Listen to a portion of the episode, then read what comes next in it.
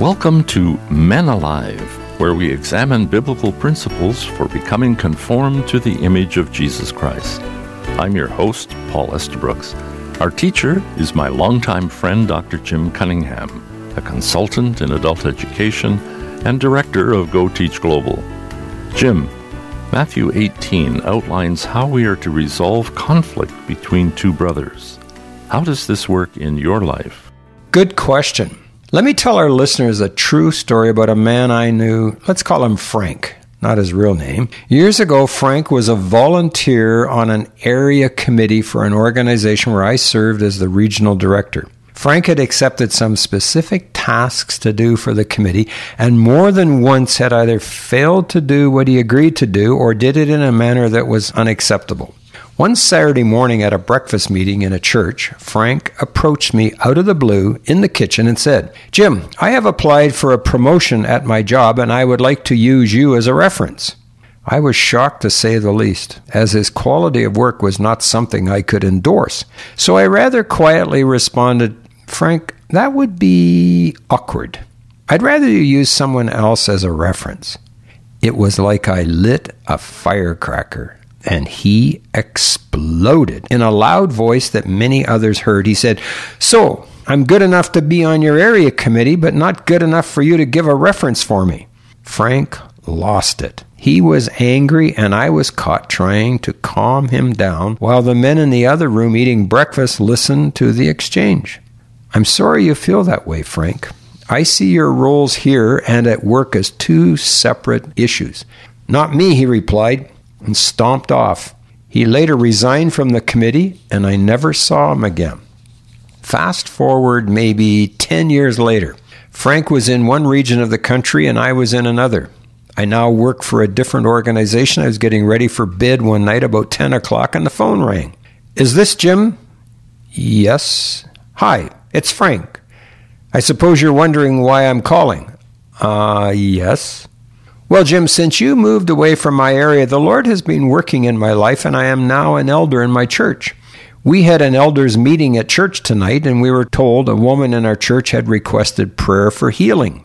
Three of the elders were asked to go and pray with her tomorrow morning. Our pastor said at the end of the meeting, Men, before you go to bed tonight and before you go to pray for healing, you need to examine your hearts and be clean before the Lord. If there's anyone out there with whom you have an unresolved conflict, make it right before you go to pray for healing. Frank continued, Immediately your name came to my mind and that angry outburst I had against you back in the church basement kitchen some 10 years ago. Do you remember it, Jim? At that moment, I honestly struggled to recall the details, but said, Yes, sort of, but I forgave you. Well, Frank said, I was wrong, and I'm calling to ask you to forgive me. Frank, without trying to sound pious, I forgave you some years ago, but I'm happy to affirm your request now and forgive you. Thanks, Jim. May I pray for you? I agreed, and Frank prayed for my ministry and for me. When I hung up the phone, my wife said, uh, What was that all about? I told her, and her response was, Too bad things like that don't happen more often. There's a lot of hurting people out there that need a phone call to extend forgiveness. Paul, this episode got me thinking about what Jesus taught in Matthew 18 and Matthew 5. Before we get into those passages, Jim, we need to remind our listeners that this is Men Alive with Dr. Jim Cunningham from Go Teach Global. At the end of the program, we'll share how and where you can ask your pressing questions to Dr. Jim. These programs are based on the book by Dr. Jim titled Men Alive Conforming to the Image of Jesus Christ. This book, written by Dr. Jim Cunningham, is available on Amazon.com and at GoTeachGlobal.com. Steve Wilson of Focus on the Family writes, Men need help. That's the cry I hear in my ministry role. For the past years, Dr. Jim has been a mentor to me. I've seen his heart's passion for helping men in all cultures to be a biblical man. It is a treat to see an older brother take time to share biblical insights gained from his 50 plus year marriage to Rita. Lessons gained as a lifelong learner and disciple of Jesus Christ. Jim, what do the two passages teach about resolving conflict? Let me read Matthew 18 with some comments as I do. This is verse 15. If another believer sins against you, okay, so the person offending you in this case is a fellow Christian believer, and they have done something offensive to you. Whatever it is, the essence is that someone has sinned against you and you have been hurt. But keep in mind that the offense has to be a biblically identified sin. It cannot be some wounded feeling because they like a different flavor of ice cream than you do. I like raspberry ripple. You rascal, Paul. After 60 years of friendship, you and I have resolved bigger differences than the favorite flavor of ice cream. But how did we do it?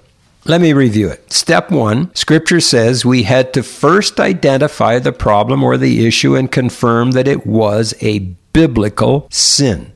For example, if one was angry, the other would reflect back the perceived problem or the sin to the other person. Step two Scripture says go privately and point out the offense. The key word here is privately, just between you and the brother or sister alone. You don't gossip, you don't slander, you don't add all the other people in as a committee. It's just the two of you.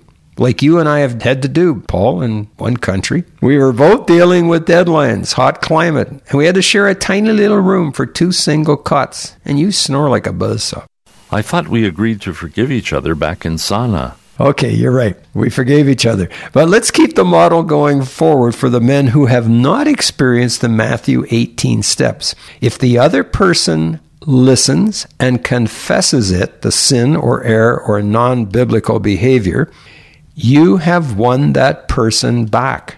Truth is, Jim, most of our disagreements, if not all, have been corrected by step three. Agreed. Rarely have we had to bring in Rita or Diane, our wives, as a referee. but look at what step four says. You've done all the first three. Now it says if you are unsuccessful at resolving this conflict, take one or two others with you and go back again so that everything you say may be confirmed by two or three witnesses. In all your life as a Christian, have you ever had two or three people show up at your home or office to mediate a conflict resolution that got to step three and was still unresolved?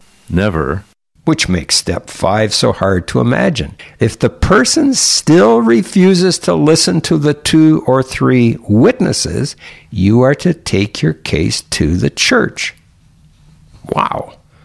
I have been a Christian for over 55 years. But in 55 years, I do not recall ever being in a church meeting when someone I knew was refusing to be reconciled to a brother or sister they had offended, and the two or three chosen witnesses were now standing in front of the church telling the church about the problem and the refusal to acknowledge or change. But if it happens and they still refuse to resolve the conflict, then comes the grand finale, step six. If he or she won't accept the church's decision, we are to treat that person as a pagan or a corrupt tax collector. Then Jesus added, I tell you the truth, whatever you forbid on earth will be forbidden in heaven. Whatever you permit on earth will be permitted in heaven. I also tell you this if two of you agree here on earth concerning anything you ask, my Father in heaven will do it for you. For where two or three gather together as my followers, I am there among them. Now, that last verse, man, may be the most misquoted verse in the Bible. It's used in bad weather when only two or three people show up for a meeting. But this verse relates to church discipline, not attendance numbers at a meeting. Another teaching about resolving conflicts is found in Matthew 5 23 to 26. If you are presenting a sacrifice or an offering at the altar in the temple, and you suddenly remember that someone has something against you leave your sacrifice there at the altar, go and be reconciled to that person, then come and offer your sacrifice to God. In the Matthew 18 scenario, the Christian brother or sister has sinned against you.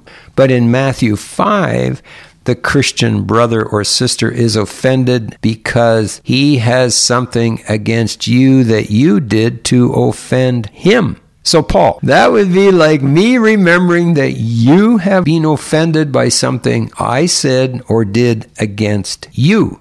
I know that you are upset, and I am supposed to go to you, resolve the issue, and be resolved to you, and then present my offering to God. I'm waiting for your visit, Jim. Very funny, my brother. In our case, I'm glad our relationship is clean and clear, but some listeners may have someone out there who has either offended them or been offended by them. The command of the Lord is very clear, regardless of whether it is a Matthew 5, go and ask forgiveness, or a Matthew 18, go and tell them their offense. The responsibility on our part is to go Go and seek a resolution to the conflict or the damaged relationship. This is what Frank did in our opening story. He remembered an occasion where he had become angry, acted inappropriately, lost his temper, and ended a relationship. And years later, he remembered his foolish behavior, contacted me, and resolved the issue.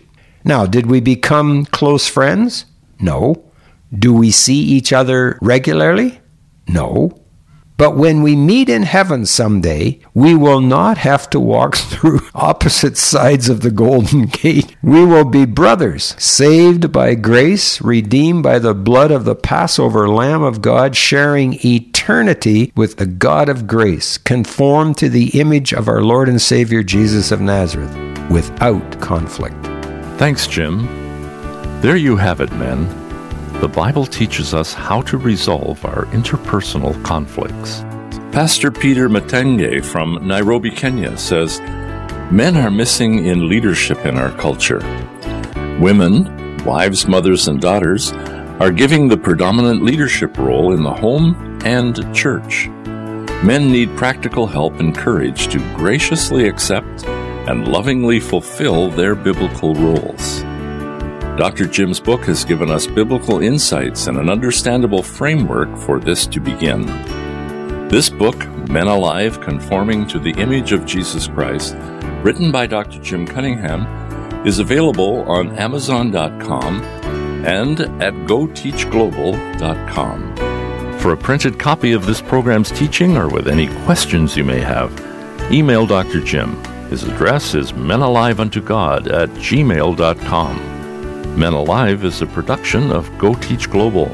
For more information, go to our website at www.goteachglobal.com. Until next time, I'm your host, Paul Estabrooks, on behalf of Dr. Jim Cunningham, encouraging you to be men alive, conform to the image of Jesus Christ.